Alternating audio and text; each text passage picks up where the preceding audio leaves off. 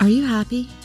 Magic Seeds takes a good look at everyday challenges and gives solid advice on how to navigate through them, be it relationships, career, parenting, or just not feeling happy inside.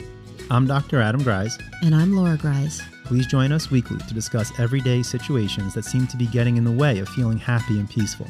We'll provide magic seeds and a reliable roadmap for you to follow to stay on a healthy path for your life.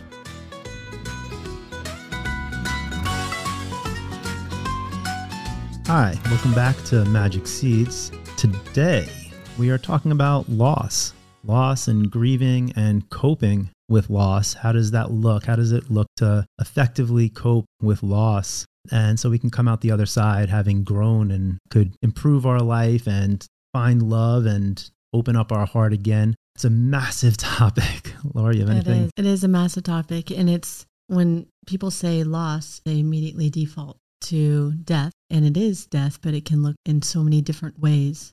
Got the actual death of close person to you. You've got death of identity, which we've all pretty much gone through, I guess, on our different stages in life. And you have death of a friendship, if you've had a good friendship and that seemed to fade away. Or I was even thinking, even just children growing up and going through their different stages and them changing and us having to let go constantly. There's a death process or a loss process there, but also loss of uh, careers and jobs. People have been going through a lot of that lately with the big corporations. Totally. It happens on so many levels when you're talking about the loss of kids, not even just like loss of kids, because that's no. unbearable, but the yes, loss I wasn't of talking like, about loss of, but yes, of course, but that's death. But right, but even just like the loss of children in a certain phase, right? Yes. When they're as maybe unhealthy as it sounds, but when they're dependent on us, there's something really beautiful about that relationship, so pure. And I was talking to someone the other day and just talking about during COVID, his daughter got sick and she's older, maybe like 10 or 11 or something like that. Uh-huh. And you're talking about like reading our children bedtime stories and stuff. And he's saying how that kind of has, she reads her own books now. But when she got sick and she was kind of quarantining during COVID, she's like, Hey, dad, can you just sit on the other side of the door and read me some stories? And so he would sit on one side and she would sit on the other side and just getting to read. And he's like, and he's like talking about like, oh, come on, you're still doing that. And it's like, this is my last chance. Like, this is a dying thing here. And it's like holding on. There's such a fine line between getting every last drop out of something oh, yeah. and allowing something to move on and obviously, we can all sit back and intellectually, in the wake of loss, there will always be, right? One door Absolutely. open, closes, another opens. But that is an art form. When are you holding on to actually grow something? And when are you holding on because you're afraid to lose something? Right. Wondering what the motive is. Are you hanging on to it because of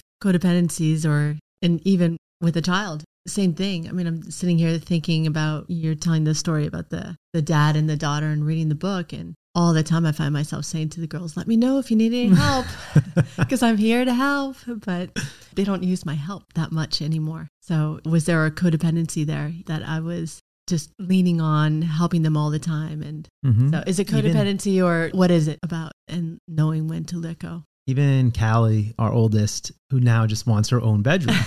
and so much so she's like up there all day vacuuming. We're like not even doing anything for this room. This is a forgotten room. There's I don't even want to say what's in that room in terms of just animals and different things.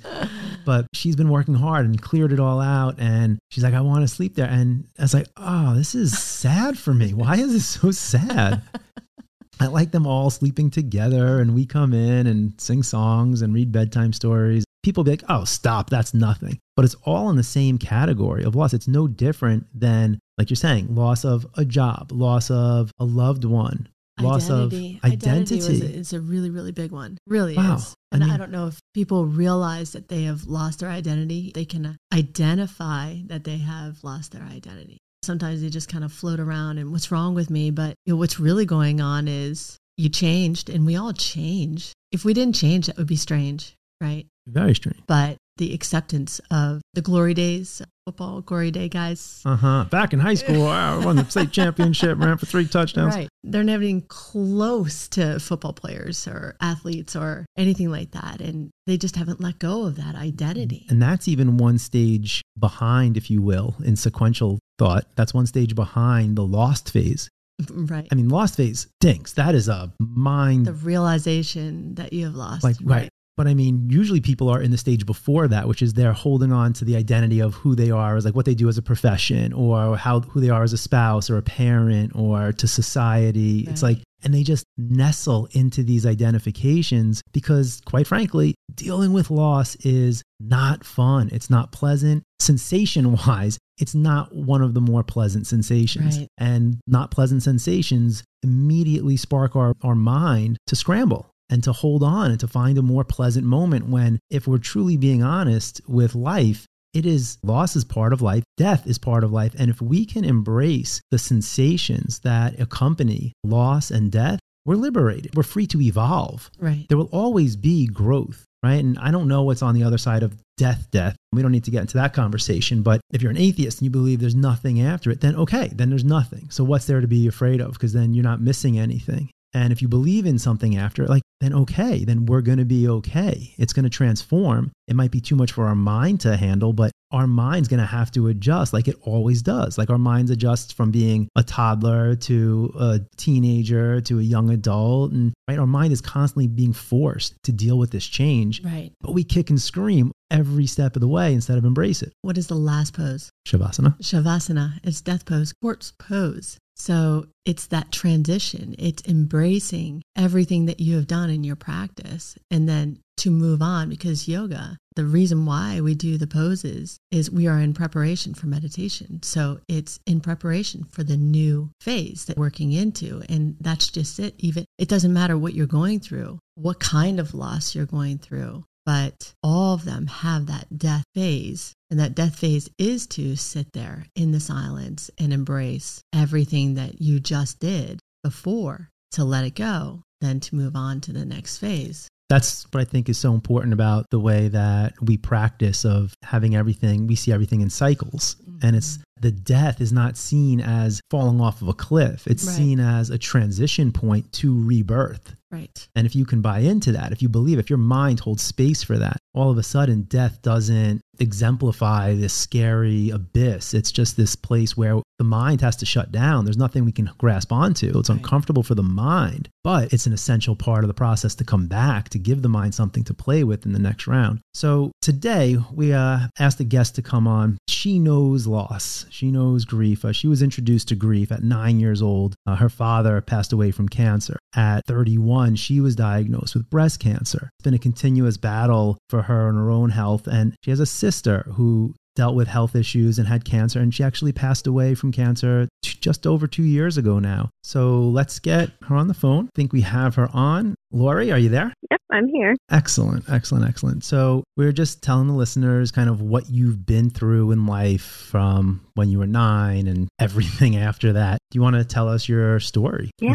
Sure. Yeah. So I guess I'll kind of start at the beginning, the quick version though. Don't worry. I would say my grief journey probably started around nine years old. We lost my dad to cancer. It was pretty quick. It was within six months we found out he was terminal and then he went through treatment, but it unfortunately didn't work. And so it was a very kind of quick and sudden sickness and then ultimately his death. And so I was nine and my sister was 12. That's my sister. And so I think when you're nine, like, of course, you're grieving, you lost your father. But I would remember I would have dreams of him. I would wake up and I had been crying. And then there was points throughout my time growing up that I really missed having a father figure. But as I grew up, the grief got less and less and less. And then my sister and I are very, very close. And so we kind of grew up together with each other and really helped each other kind of support each other and pave the way for each other. And so we were really close. And then at 31, my sister was diagnosed with a rare disease all over, trying to figure out what was going on. We went to Mayo, all over. And then we finally figured out what was going on and rare disease. And they gave her five years to live then. So we kind of fought through that. That was kind of first gut punch that we were like, what? Five years? Like we were supposed to grow old together, be in the nursing home, like with purple hair and like be the crazy, the crazy ladies. So that was the first kind of gut punch at when she was 31. So we kept fighting and fighting and fighting. And so we finally found an amazing doctor and he basically found the correct medicine that put her in remission. And so that was kind of like, oh, that's our first little, I don't want to say miracle, but that was kind of like our first break. And so we had a good few years having great times. We were traveling. And then I was diagnosed with breast cancer at 31 kind of ironic. What's interesting about my story is numbers in years really repeat themselves. So my sister was 31 when she was first diagnosed with a rare disease, and then I was 31 when I was diagnosed with breast cancer. These numbers start to repeat themselves, which is very strange. So I was diagnosed with breast cancer at 31, went through treatment, extensive treatment, radiation, chemo, surgery, double mastectomy, hysterectomy, oophorectomy, like all of it. My kids were two and five at the time. And so my sister took time off work six months and she called it her internship because she wasn't married and have kids. So she always refers to it as her internship. God, does she um, love your kids, man? My God. Yes. So she was very close with my kids, very close with my husband, Daniel. Um, they were like brother and sister. So we got through all that and she was diagnosed with cervical cancer. Actually, she was diagnosed with cervical cancer when I had had my double mastectomy. I was recovering on the sofa and she came in and she said, I have to tell you something. And I was like, I mean, what could you possibly be telling me like right now? And she said, I just got diagnosed with cervical cancer. I just remember laughing. I was like, seriously? That, and then she had surgery and we thought it was all taken care of. They said it was cervical cancer is the one of the most curable cancers when it's caught early because they typically just do surgery. And so that's what she did. She did surgery. We were well on our way. I finished treatment. We were doing good. We were great, living our life. And then she went to her six month checkup a few years later and the doctor felt something on her exam and it turned out she had a football sized tumor and her cervical cancer had returned. And what we didn't know is when cervical cancer returns, you're basically terminal from the start you know that that was another punch in the gut but like us we didn't accept it and she fought hard she went to all the hospitals around here we fly out to md anderson for clinical trials she just fought and she just kept saying, you know, I want to do everything I can until they say there's nothing that we can do. And so about two years ago, they said there's nothing else we can do. And she passed away on April 15th. So that is kind of my grief journey in a nutshell. Goes a lot deeper than that, but that's kind of what my grief story. So thanks for sharing that. Yes, that's, uh, you. I know it's not just sharing like what you did yesterday. Um, yeah. So, can you tell us dealing with that and just mentally what that does? Where it's one thing to deal with loss even just once, and then you kind of gather the troops and you say, I got to fight on and mm-hmm. move on. I'm going to be stronger and I'm going to use it this way. When it's wave after wave, what does that do to you psychologically and in dealing with that? Yeah, I mean, I think I'm still honestly trying to figure that out. But I think interesting to me, people said after Lisa passed away, well, hopefully you're good now and like you can just live your life and like you get a break. And to me, that's not how I look at life anymore. Like that's not what life is about. You don't get breaks. And for me, just emotionally and mentally, I just kind of wake up every day and I'm just willing to accept what the day is going to bring me. And it's either going to be a good day, it's going to be heartache, but I now knowing going through so much heartbreak and grief that yes, there is a period of time where I am completely knocked down, but I will get up and I will recover and I will keep going. Doesn't mean it's going to be easy, but I know that I can keep going. It's that acceptance. It was the acceptance phase that allowed you to do that, you know, where we go through our cycles. And for some people, it takes five, ten times. And for some people, mm-hmm. it takes mm-hmm. one time. But at some point, we all have to give in and just accept that life is life. And some of us are going to get a little bit dealt mm-hmm. harder cards than others. And it's, uh, it's a rough story. I think the whole thing is hard. But the hard part in terms of being successful in that ability to to transform it all is even when you say i'm going to embrace it. I'm going to embrace the despair. There's it's the part that feels despair the part of you that identifies that's holding on so much that really tortures us that it's part of us wants to move on. And then there's this part that's still inside that that's the part we're letting die, the part that's holding on to an image, to an idea, to a feeling. And no matter how many times I've done my work, I've gone through my own grieving for whatever it is, it doesn't make it any easier when I'm doing it. I just kind of know at some point I'll come out the other end. But the seconds, like just the seconds of it where you're just, that part of you is just kicking and screaming. And hopefully you're not letting it come out sideways, but it's just really hard. So, Lori, like, it's just, it's so commendable that you've gotten to a place where you realize that it's not about letting go of stuff so you're always going to be happy again, that the actual part of living involves heartache sometimes. And that's just really amazing for you to get there to realize that that's part of it. Well, and I think people think that grief is something that you have to go through the steps and then it's done. And that it's not the way grief is. I mean, grief is something that reoccurs sometimes multiple times a day. And what I found myself just recently just holidays and, and just celebrations, I was always so sad or angry or like I was not present with my husband and my kids. And I just finally realized it and said to myself that I can't do this. Like I have got to enjoy my life and be present and be happy with my kids because the last thing I want to do is miss out on these opportunities with my family that are still here. I mean, there are multiple times throughout the day where I think of my sister and I will always think of her and I will always miss her. But the grief, like grief is such an interesting thing. Like it's such a fleeting moment, but it can destroy your entire life.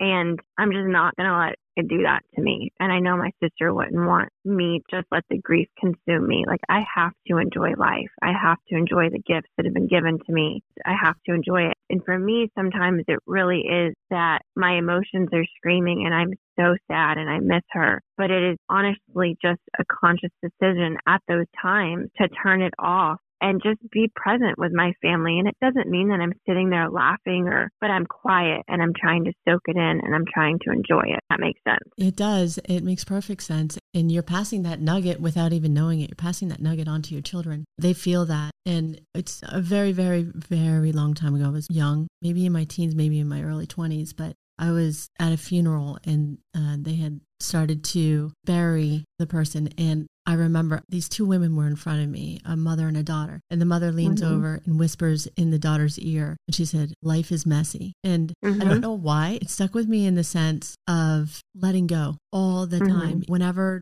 something is not going right in life, I think of her saying that. I can still hear her voice, but it teaches me every single time when things are not going my way or things are not going right or times are sad or it's time to let go that life is messy, but it's also beautiful. And just to realize that that we're going to have ups and downs and we don't know we don't even know what's going to happen in 5 minutes from now right and to go through life that way and to teach your kids so when you say that you want to be present and enjoy life and your kids are there and your husband is there, you're teaching them without you even saying any kind of words. You're teaching them that like this is life. It is what it is. We all mm-hmm. go through something. It looks different, but it really is all the same. It's, it's kind of an art form because when you talk about it, Lori, what comes to mind is you're like, it's so easy to get lost in it, right? It's so easy to wallow in it and just mm-hmm. stay there because your just mind fixates on what has gone awry. On the other hand, when you have that moment where you're like, I can't do this anymore. I'm wallowing. Sometimes you slingshot to the other end of the spectrum and you just mm-hmm. shut it down and you're like, screw this. I'm going to party. My life is too mm-hmm. short. This is not, you know, and all of a sudden, mm-hmm. What hasn't happened there is you haven't allowed it to transform, to allow more growth and to even open up those areas of your heart that are aching, uh, to open them up again, to grow even deeper. So, I mean, how did you do that, right? So you make that decision. Do you feel like it was a little bit of both or like you just found the sweet spot right away or was it a shutdown or what? No, I mean, again, I think I'm still trying to find the sweet spot. I think just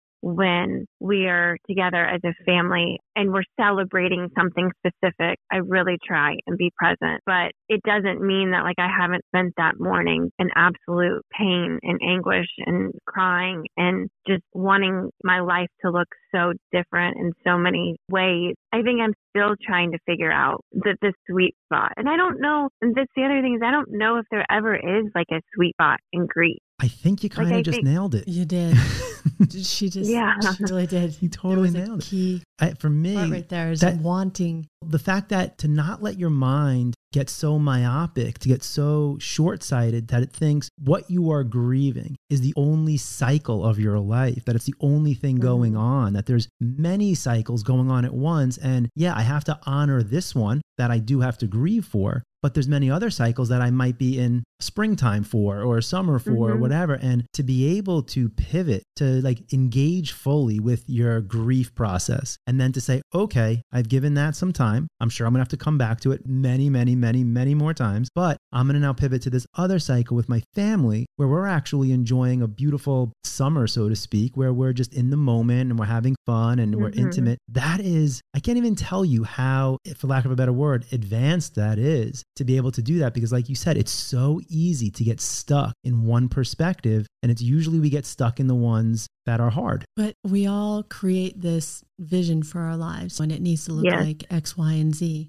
and then when we lose X, and mm-hmm. because Lori, you just said it, that I want my life to look different, wanted my life to look different. And that's that grieving process. That's that, that let go okay, mm-hmm. what if my life looked different? Is it okay for my life to look a little different? And if it, in being open to anything of what, in, what that could look like. And I'm so sorry, I can't find my words today. I'm grieving the loss of caffeine because I've given up caffeine. I can't find no, my words today. No, it makes total sense though.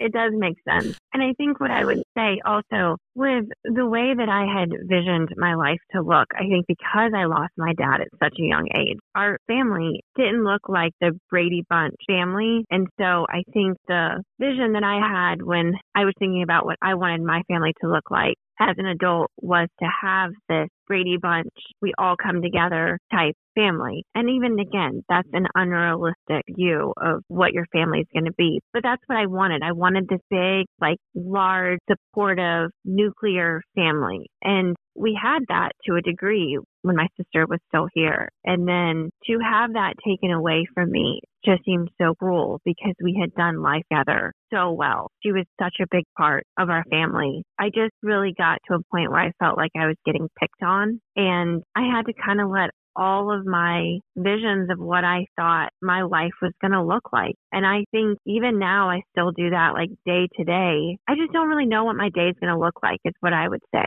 Like I have plans, I have things on the calendar and I do them. I don't have it so much. Like I don't have my life or my vision so much created in like this cement that it to happen. And if it doesn't happen, then I'm not successful or I'm not going to be happy or I just have more learned to go with the flow of things. Wise woman. That's what people in their 80s and 90s, but they say I mean, it's wise, wise advice. In terms of the seasons, the we set a vision. It's of spring. It's the springtime. And what you just learned, I mean, the wisdom that you gleaned is, huh, I set a vision and you were a child, right? I mean, you can't be held, mm-hmm. it's not like you don't know how flexible or inflexible. You set a vision and it was everything. And then you saw that that vision got sideswiped, right? It got completely leveled. And then you're like, huh, maybe the issue isn't that my life sucks, right? Like you're saying at first, that's what happens where you're just kind of pissed off that mm-hmm. would, like life is unfair, right? But then you're like, I have to be the one who makes the adjustment here. And you're like, I'm going to make the adjustment on the front end. I'm going to, when I create the vision, be a little bit more flexible. Like a young seedling or like a young tree in its first years, it can still move and grow and go in different directions, right? You see like a tree that's old and it has these different twists and turns. That's the flexibility. And for you to mm-hmm. be able to scale it back, to trace it back to when you create the vision, being a little bit more flexible with it,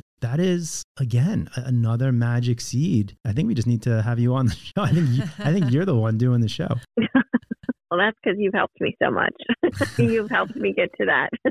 But that's a really cool. So, and even with that, like when you say, I'm going to be more flexible with every day, then kind of to your point before, how amazing is that in its ability to allow the moments of heartache or the moments of, I want to be with my family or I wanted today to turn out one way, but I'm going to pivot. Like the ability to pivot and to maneuver and to embrace change how important has that been? Yeah i mean i think that's what life is about is being able to pivot and change like on a dime. Like that that's what life is about. You have to figure out how to be able to adapt to change. And mm. change isn't easy. Change isn't but you have to be able to adapt to it. That's it. The sooner we can embrace change the sooner we'll find inner peace. Yeah. That's it. I mean, yeah. that's what you're and looking I mean, for. Yeah. And I would say, you know, that's something I'm still definitely working on daily. Like change is still very hard for me. It's not easy at all. But I think just you have to adapt to what's being thrown at you. You can't fight it. You have to surrender and accept it mm-hmm. and then figure out how to deal with it. You don't just surrender and it's your life and you give it life. Like you have to figure out you surrender to it, but you have to figure out how to fight it also and embrace it. Right. If you don't, you're no, you're angry. You get frustrated, you get mm-hmm. angry because it's not going the way you wanted and the way you saw it. And but plus, then you also have to like step back up. Once you do embrace it, once you're like, fine, I accept it, then you're gonna have to make a new plan. You have to move forward and know where you want to take it at that point. Like to Lori's point, where there was an initial vision and it was a vision of decades, maybe, or just even a little bit. Once it gets chopped down and you actually have to do all that crazy work, like you're saying, change is not easy. But say you can just go through it and you're going through it where it's at the point where you're still going to have waves of grief and resistance from within, but you've embraced it for the most part. You then have to create this next vision. And what is it going to be? And if you feel the resistance to the new vision, but you still haven't mm-hmm. embraced mm-hmm. the change yet. Right. And I think that's where the surrendering comes. And surrender for me is not where you just lay down and you let life steamroll you. Surrender to me is you surrender to your current life situation. And the surrendering will come the clarity of how to deal with it and how to accept it. It's when you constantly fight what's happening to you is when you don't see the clarity. Well said, Lori. the hits keep on coming. No, that is exactly it. It's that surrender. It's the resistance versus allowance. It is really mm-hmm. what helps the transformation. It's nothing you can actually do, right? There's you can't force it. You can't manipulate it. You have to surrender. It's just so uncomfortable and so seemingly disempowering. But that's the only way I know to get to the other side is just to surrender and let the part that's miserable be miserable and you need to go with it so it, you don't just end up wallowing in it but you're just little by little getting it out right right and I don't know if this will make sense, but so with my breast cancer, I had lymph nodes removed. And so I struggle with lymphedema in my arm and then in my leg. But it's something that just really hit me pretty hard just this last week. We were in Boston. My husband was doing the Boston Marathon and we went up early and we just walked all over the city. It was so much fun, had such a fun day, but my lymphedema really bothers me. And so I just got to the point where I was like, I'm either going to let it take over and control my trip or I'm just going to work through it and get swollen and work through the pain and still have a good time. And that's something that's physically painful, not emotionally. It is emotionally, but it's what's stopping me is literally physical. But if I can push through the physical pain and the physical annoyance and aggravation that it brings up, it brings up the pain, the frustration of what I've gone through and that I'm 40 and I can't even walk around the city without getting swollen and hurt. I get mad, I get frustrated, but I just push through it because I'm not going to let it take over the fun with my kids that day. Like we just had so much fun and I'm still swollen. We've been home since Monday and I'm still swollen, but it's just accepting like that's where my body is. That's where my life is and I have to accept it and I have to just move on and, and, not get stuck in, in the wallowing. You said, I'm 40 and my body is this way. And it's another vision that you had or that we have of what our bodies are supposed to look like or feel like. Yes at a certain age. And again, we're all different and we all feel different, but we're going to get these aches and pains at different ages and different phases in life. And the phrase is so cliche, but it is what it is. It, it's the mm-hmm. time to, all right, I'm 40. Okay, I feel this way. It's it's that let go. It's always the right. let go. Yeah, because you can either accept it or you can fight it. And if you fight it, it takes so much more energy and you're going to miss out on so much more instead of just surrendering and accepting it Kicking and moving and on. Kicking mm-hmm. and screaming. And fighting it only makes you wrestle with it more. It, you can't beat it mm-hmm. that way. It's just can't a, beat it. Can't beat it, right? It's a fallacy that you can beat it and you're going to win, but it's just what the mind's initial reaction is. So we just think, oh, this must be the way to approach it. But if you take a step back, you're like, oh, I need to surrender to this. Well, that seems weak. That doesn't seem like I'm being mm-hmm. strong, but that's it. The sooner we can embrace the change, the sooner we'll find inner peace. And if inner peace is what we're looking for, then yeah, making your peace with a body that doesn't work as well, making your peace with, I don't have the Brady Bunch family, right? Making your peace mm-hmm. with, I didn't achieve all the things and get the accolades and uh, just the experience I wanted. It's to surrender actually will then set you free to move forward and move towards a new vision that can bring you maybe some fulfillment. But that is just the hugest thing. It's just on, like you said, the body level, on the loss of a loved one, on the loss of a career or an identity. Mm-hmm. It's constant because loss is part of nature. It's loss just part of life. Just that's it. And it's, death. It's part yeah. of life every day. It's part of life every year. It's part of life, period. And it's just the coping skills to deal with it. What are they? Even regretting a day, right? Mm-hmm. If you have a day that oh, doesn't yeah. go the best, how do you let go of it and to truly surrender it so that when you do wake up the next day, like you're mm-hmm. saying, Lori, maybe there's still some residual anger. Maybe there is some residual, and then you realize, oh, I got to do more work letting go. But you want to continue to be doing that work so you can wake up eventually and allow yourself to embrace the new day. Right. Yep. Take it on. Yep. Take it on. Right. And I mean, enjoy it. Go have fun and play. Right. Right. Cool. Okay. Definitely go have fun and play. Go have fun and play. But you can't have fun and play if you're angry. So that's right. the whole point. It's to get rid of the anger, to deal with the loss is shedding that vision that and even if the vision was perfection, even if the vision was the ultimate vision, once it's done, it's done. There's nothing mm-hmm. you can mm-hmm. do. If you fight it, you'll be haunted until it is forced out of you anyway, right? My mom is 81 years old, and I always feel like she's got some good wisdom that she throws out. And a while ago, you were out of the country, and I had COVID, and I was so mm. frustrated mm. because I had COVID for 18 days. 18. Wow.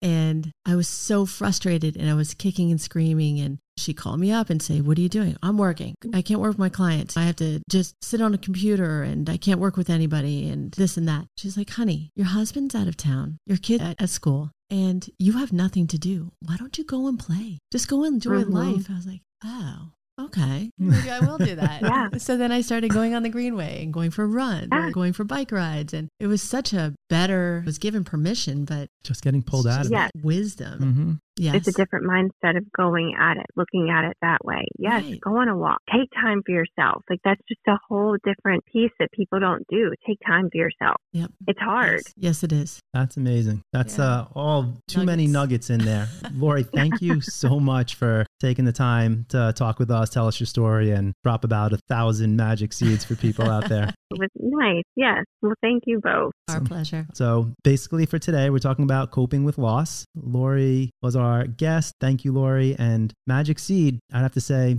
the sooner we can embrace change, the sooner we'll find inner peace and move on in life. So, with that said, nothing but love. And go out and have fun and play.